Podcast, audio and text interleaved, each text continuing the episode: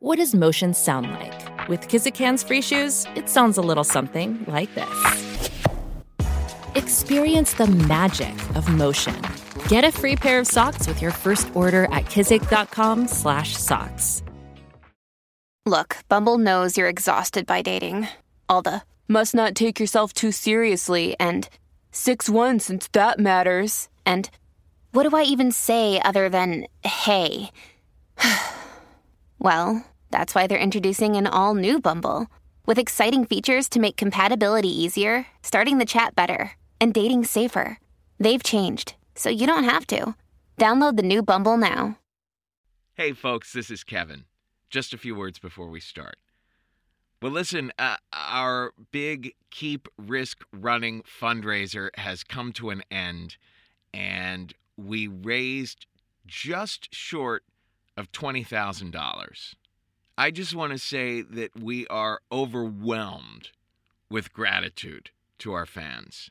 From the very beginning, it's consistently been surprising the way that the fans have contributed to the show and helped shape the show. In the beginning, we started getting a lot of uh, uh, bands sending us music, and the lyrics to the songs actually helped to refine and shape the philosophy of the show.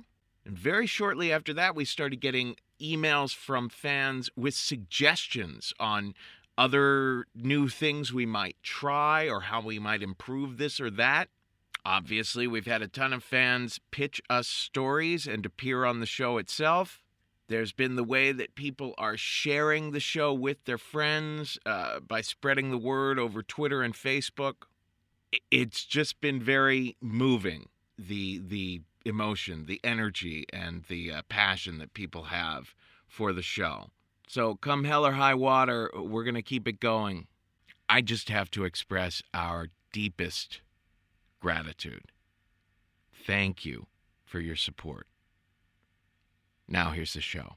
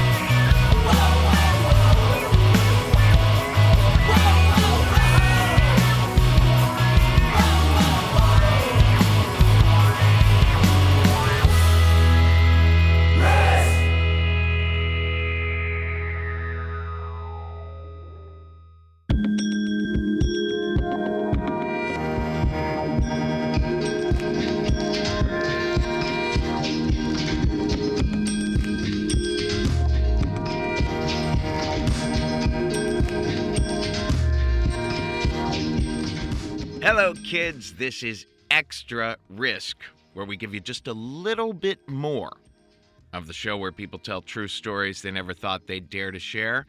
I'm Kevin Allison. That was Wormburner with John Sonderegger up top, and this is Botany behind me now. Today on the show, we're going to feature a story by the remarkable Gil Ozeri. Gil is an extremely active member of the Upright Citizens Brigade community. He's a teacher there. He's been in two of their most talked about groups associated with the theater uh, the sketch group Hot Sauce and the improv group Death by Roo Roo. And he's just done a ton of stuff. He's been on SNL, Jimmy Fallon, Conan. A lot of his uh, uh, telephone pranks you can hear at iknowgil.com. Anyway, Gil told this story at the Los Angeles Risk show that we do at the Nerd Melt Theater once a month. Our next show at Nerd Melt is on November 22nd, 2011. We will have Margaret Cho, Jackie Kashian, Kevin Avery, and Curtis Gwinn. So don't miss that November 22nd. And now here he is, Gil Ozeri, with a story we call Men Without Hats.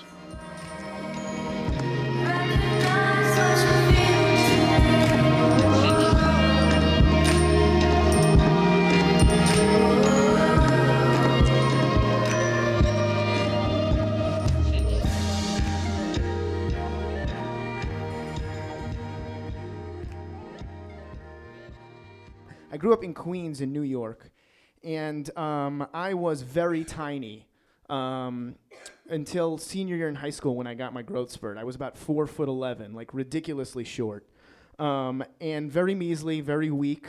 I hated dealing with any type of fight or or any kind of confrontation. When someone would step up to me, I would just immediately back down like an, an embarrassed dog.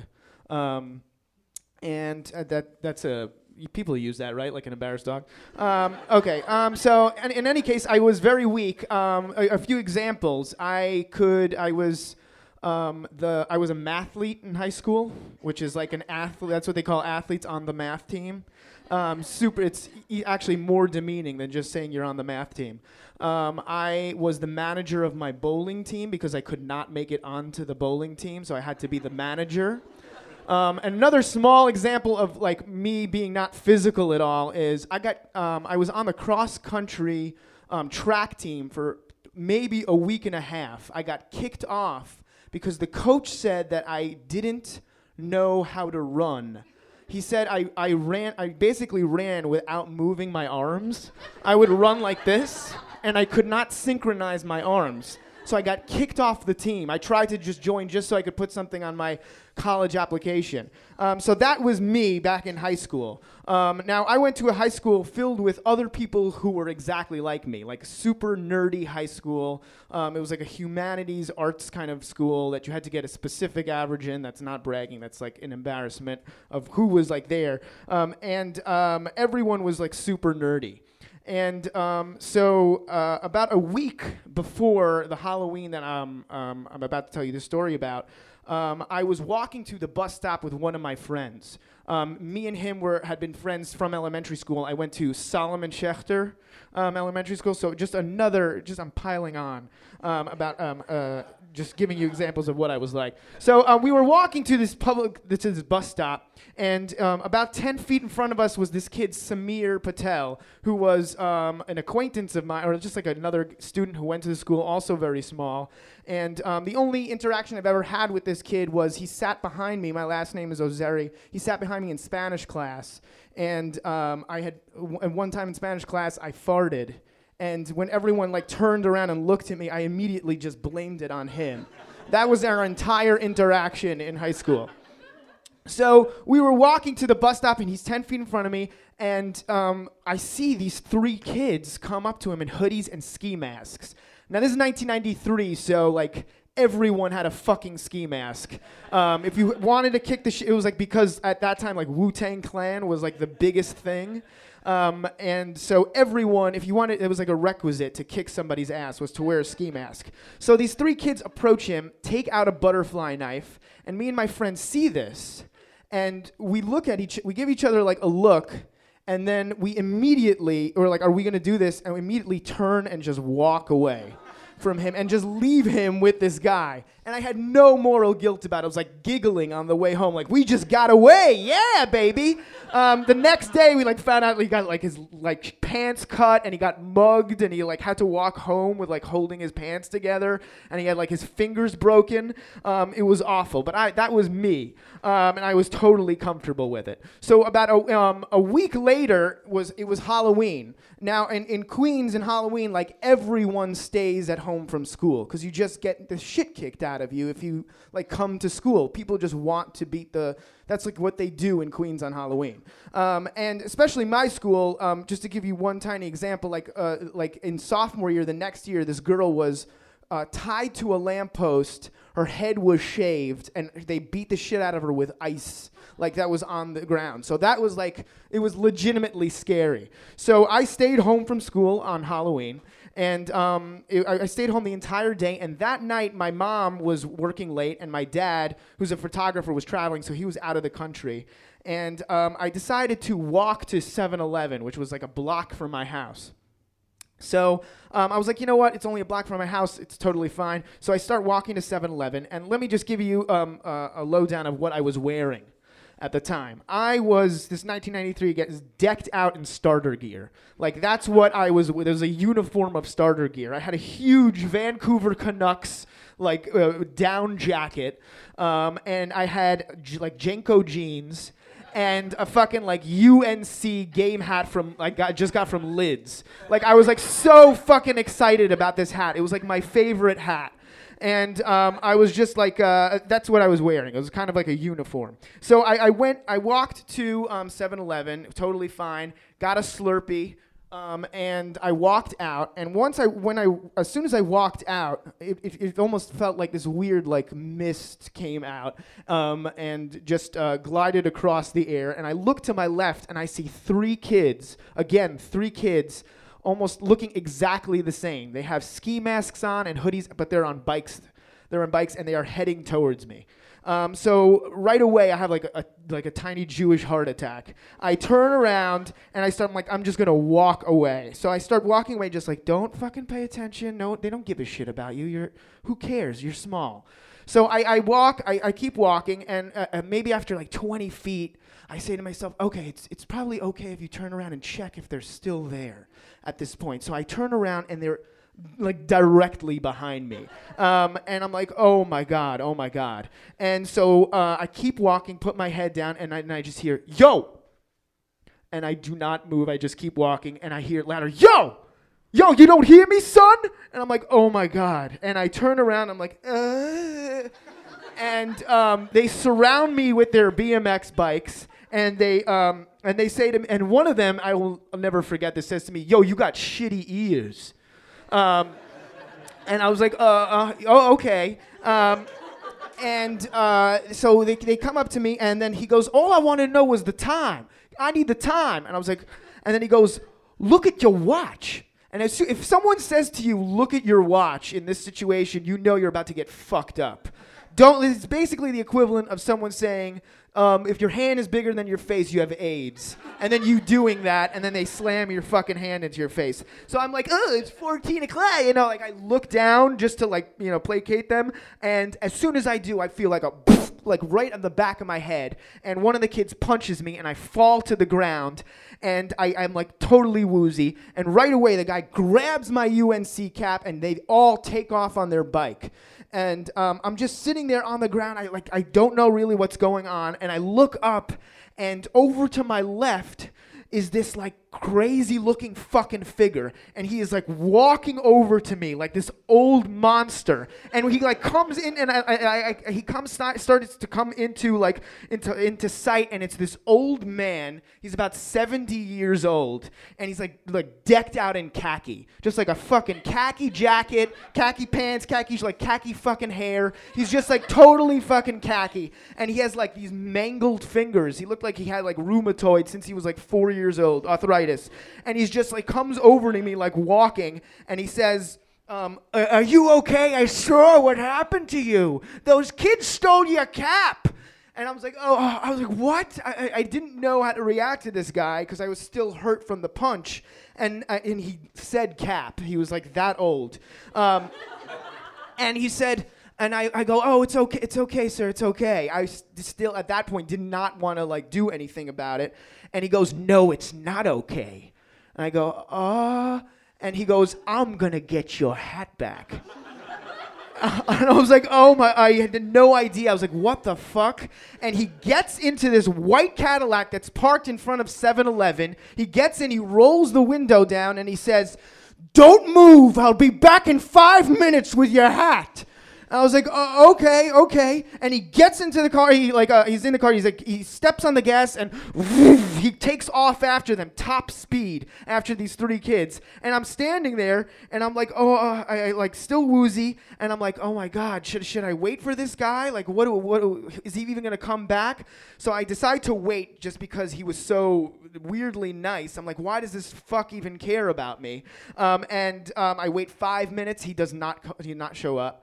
10 minutes doesn't come back. 15 minutes. He's still not back. I'm like i'm just going to wait like uh, another like 10 minutes and if he doesn't come back i'm just going to walk home. T- after 25 minutes he still didn't show up so i start heading towards my house and i get maybe half a block and i see this white cadillac careening up the fucking street and he pulls over immediately like right next to me and he gets out of the car and I swear to God, he is covered in blood. Just like his fucking hands are just like dripping blood. He's got blood. He looks maniacal. And he's like, ah! And I'm like, oh my God, what, what happened? He's like, they slashed me. They slashed me. And I'm like, oh no, oh no, oh no, oh no. I'm like, what do I do? He's like, go get help, get help. So I run to into 7-Eleven. I'm like, you know, just like crazed, like 30, like 13 years old, scared out of my mind. The guy's like, get the fuck out of here. He like doesn't want anything to do with me. And I'm like begging, please, he's outside. I, I explain it more. He follows me outside and we head towards the Cadillac and the guy's missing. He's like not there, but his car is there. And I'm like, oh my God, what the fuck happened? So we're looking for him. It turns out he like tried to get to 7-Eleven and fell near the dumpster and he's got like blood all over his uh, like shirt and his hands, and he's still fucking in this like khaki superhero's outfit. And I'm like, oh my god, we have to call the like ambulance. So we call, and the EMT comes, and they like get him up on the stretcher, and the guy's asking me, he's like, what happened? And I was right there, and he's like, tell me what happened, sir. Tell me what happened. He's like, well, I got out, and they and I ran after them, and I approached, uh, you know, I tried to approach the kid, and and then he looks at me for a second and looks back at the MT, EMT, and he goes, and then I fell.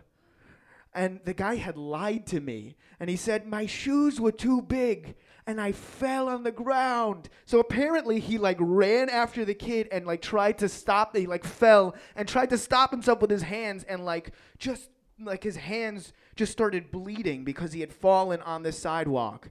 And I was like, This fucking stupid old man and I and and it was just um, sad, but very um, it like taught me like just I sh- I was like very comfortable after that point with how I dealt with confrontation.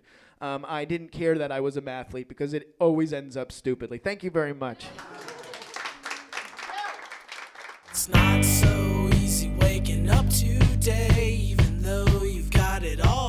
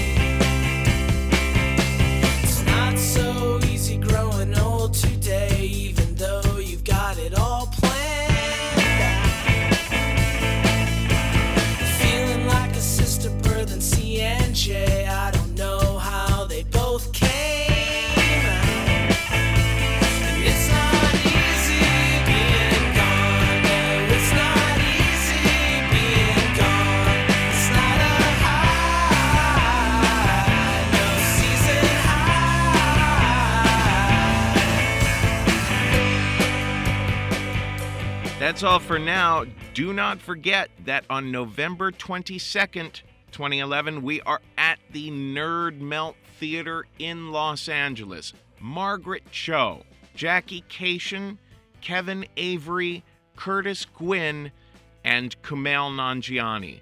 You don't want to miss it. Meanwhile, in New York at our school, the Story Studio, we have a one day workshop on Sunday. Uh, that's November 20th. Find out more at thestorystudio.org. The second Risk All Star episode will be available on iTunes in the Albums section.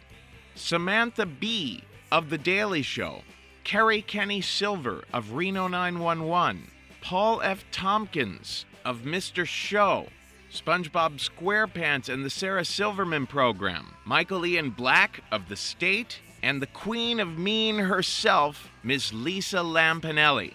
That's the Risk All Star episode on iTunes in the Albums section. This is Being Gone by Poison Control Center. And today is the day, folks. Take a risk.